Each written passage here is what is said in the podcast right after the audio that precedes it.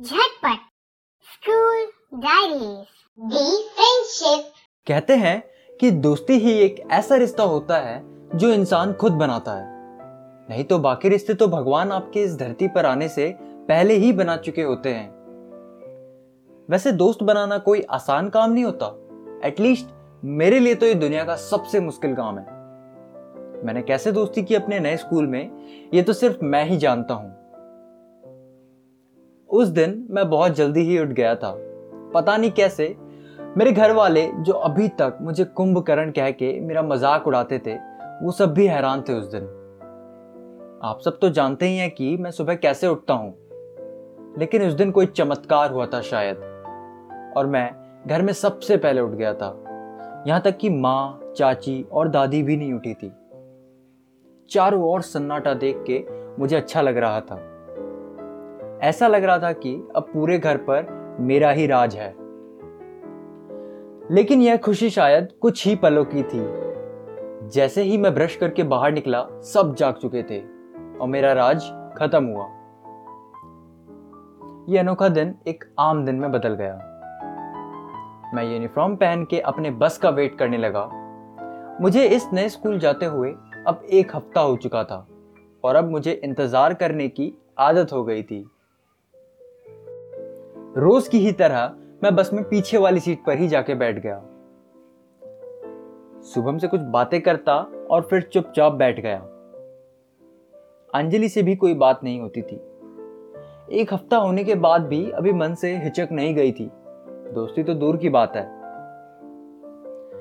उस दिन कुछ अलग होना था शायद। अंजलि का स्टॉप आया और वो मेरे पास आके बैठी। पर हमारे बीच कोई बात नहीं हुई। हमने सिर्फ़ एक दूसरे को देख के स्माइल दी बस। अरे तुम दोनों ने इंग्लिश का काम किया कि नहीं? मैम ने कहा था जो नहीं करेगा उसे क्लास के बाहर निकाल देंगे। क्यों? कर लिए हो ना काम। शुभम पीछे मुड़ के बोला। हाँ मैंने तो कर लिया है। राहुल आपने किया क्या? अंजलि ने मुझसे पूछा मैं क्या आंसर देता? मुझे तो ये भी नहीं पता था कि कोई होमवर्क भी मिला है। अगर नहीं किए तो अभी कर लो। आज पहला पीरियड इंग्लिश का ही है। बस में कैसे करूँ और क्या करूँ मुझे तो ये भी नहीं पता था। अगर आप कहो तो मैं आपकी हेल्प कर देती हूँ। आपका काम जल्दी हो जाएगा। मैंने हाँ कह दिया, और भला हाँ क्यों नहीं करता? क्लास के बाहर थोड़ी ना जाना था मुझे। शुक्र था कि स्कूल आने से पहले ही मेरा होमवर्क कंप्लीट हो गया। क्लास में आज मैंने भी कुछ क्वेश्चंस के आंसर दिए, क्योंकि रात को मैंने वो पहले ही पढ़ लिया था। इंग्लिश की क्लास थोड़ी मज़ेदार थी। वो हुआ कुछ यूँ कि मैम लेसन पढ़ाने के बाद हमें वोकेबलरी की प्रैक्टिस करा रही थी। पहले वो कुछ वर्ड्स बोलती और फिर हमें रिपीट करने को बोलती। ये प्रोसेस इतना मोनोटोनस हो गया था कि हम बिना ये ध्यान दिए कि वो क्या बोल रही हैं बस उनके बोले हुए शब्द रिपीट किए जा रहे थे। मैम तभी अचानक से चिल्लाई। Hey what are you doing I will send you out of my class और फिर क्या था? हम सबने भी यही लाइन रिपीट की। ये सेम लाइन इतने सारे बच्चों से सुन के मैम और वो बच्चा जिसको मैम ने डांटा था वो दोनों ही डर गए और पूरी क्लास ज़ोरों से हंसने लगी। हम क्लास ख़त्म होने तक हँसते रहे। वो एक्सप्रेशन दिमाग से जा ही नहीं रहा था। राहुल नीतू मैम ने बोला है कि जो नए स्टूडेंट्स हैं वो जाके एक बार स्टूडेंट्स ऑफ़िस में अपना वेरिफिकेशन करा ले। सबने तो करा लिया है बस मैं और आप ही बच्चे हैं। क्यों ना अभी चल के करा लें? अभी तो हमारी क्लास भी फ्री है। ओके चलते हैं। लेकिन मुझे पता नहीं है कि ऑफ़िस कहाँ है। वो क्या था कि मैंने अभी तक क्लास के बाहर कुछ देखा ही नहीं है? कोई बात नहीं मुझे पता है। चलते हैं। हम चल दिए वेरिफिकेशन के लिए। एडमिनिस्ट्रेटिव ब्लॉक मेरे ब्लॉक से दूर था। मुझे तो कुछ पता नहीं था। वो जहाँ जहाँ जा रही थी मैं वहीं वहीं चल पड़ा। और कुछ देर बाद हम पहुँच भी गए। वेरिफिकेशन का प्रोसेस हुआ। और फिर हम वापस आने लगे। मैंने सुना है कि आप दिल्ली से हो। अचानक कानपुर, आपका भी ट्रांसफ़र केस है क्या? मैंने काफ़ी नर्वस होकर पूछा। हाँ मैं दिल्ली से ही हूँ। एक्चुअली मेरे पापा का अचानक ट्रांसफ़र हो गया, जिसके कारण मेरी फैमिली को यहाँ आना पड़ा। एक्चुअली मेरे लिए कोई नई बात नहीं है। मेरे पापा का तो अक्सर ट्रांसफ़र होता रहता है। वैसे आप भी तो नए स्टूडेंट हो। आप पहले कहाँ पढ़ते थे? एक्चुअली मेरा भी केस बिल्कुल आपकी ही तरह है। मैं भी दिल्ली से ही हूँ। मेरा भी ट्रांसफ़र केस है। Oh nice what a coincidence वो बस इतना बोल के चुप हो गई और मैं भी। अरे कहाँ गए थे तुम? हम तुमको कब से ढूंढ रहे थे यार? अरे मैं वेरिफिकेशन के लिए गया था एडमिन ऑफ़िस अच्छा अच्छा। ये बताओ तुम कुछ बोलते काहे नहीं हो बे? कैसे रह लेते हो दिन भर चुपचाप? नहीं ऐसी तो कोई बात नहीं है। मैं कुछ और कहता कि मैथ्स टीचर आ गई और इसके साथ मेरा सबसे खतरनाक सपना शुरू हुआ। शुरू से ही मेरे और मैथ्स का छत्तीस का आंकड़ा रहा है। मुझे मैथ्स उतना ही अच्छा लगता है जितना एक हिरण को शेर। मैथ्स नाम का शेर मेरा शिकार करने को तैयार था और मैं कुछ भी नहीं कर सकता था। लगातार दो पीरियड्स थे मैथ्स के।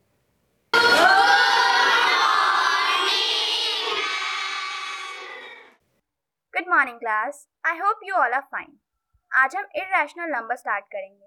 लेकिन उससे पहले I want you all to tell me about मैंने मन को शांत किया और इरेशनल नंबर समझने में जुट गया।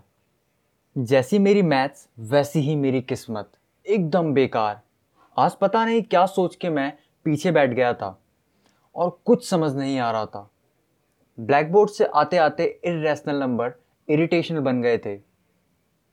कि तभी ओए मेरा पेन का ढक्कन वहाँ गिर गया है जरा देना।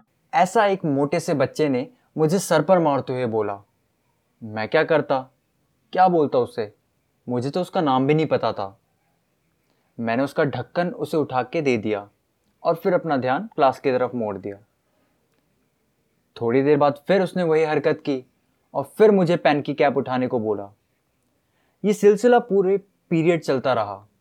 और मैं बेवकूफ़ों की तरह उसकी बातें मान रहा था। लेकिन अब पानी सर के ऊपर जा रहा था और इस बार मैंने मैम से बोल दिया और मैम ने मुझे ही उठा के सबसे आगे वाली सीट पर बिठा दिया जहाँ मैं पहले दिन बैठा था और पढ़ना कंटिन्यू किया।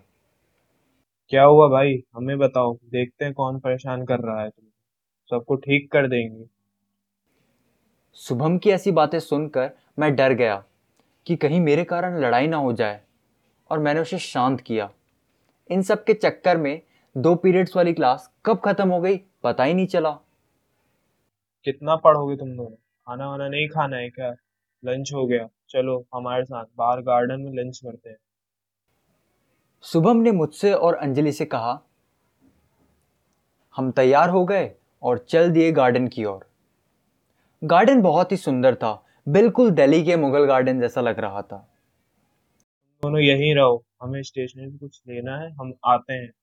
शुभम रुको मुझे भी कुछ लेना है मैं भी चलती हूँ। ठीक है चलो हम दोनों अभी आते हैं। ये कह के वो दोनों चले गए।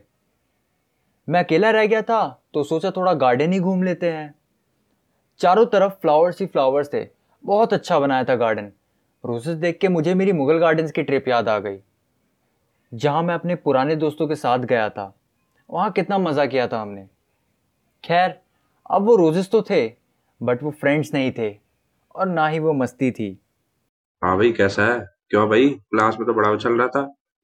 केक पेन का ढक्कन क्या उठाने को बोल दिया तो सीधा मैम को बोल दिया। जानता नहीं है मेरे को?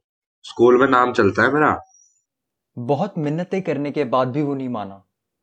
मेरी कॉलर पकड़ के उठा दिया था उसने बस। अब तो मुक्के पड़ने बाकी थे मेरे मुँह पर। मैंने भी अपनी हार स्वीकार कर ली थी।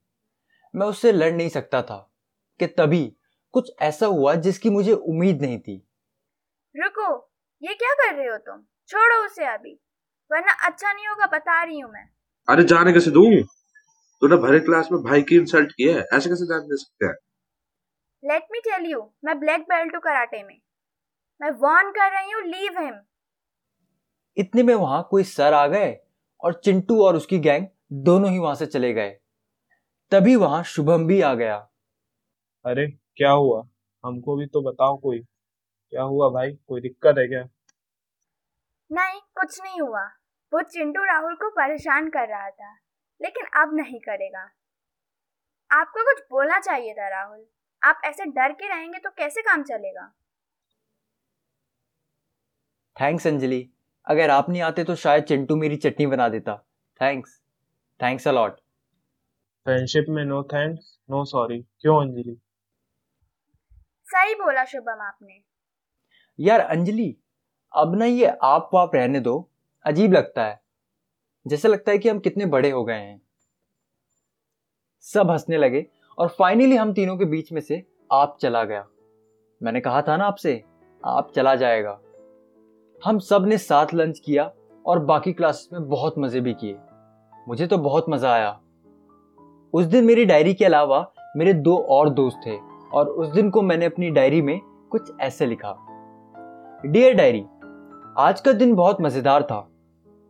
आज मुझे दो दोस्त और मिल गए और एक बात भी पता चली कि दोस्ती सिर्फ़ will you be my friend बोलने से नहीं होती। कभी कभी ऐसे भी हो जाती है। मैं पूरी कोशिश करूँगा दोस्ती निभाने की। I try my best today was one of the best day of my life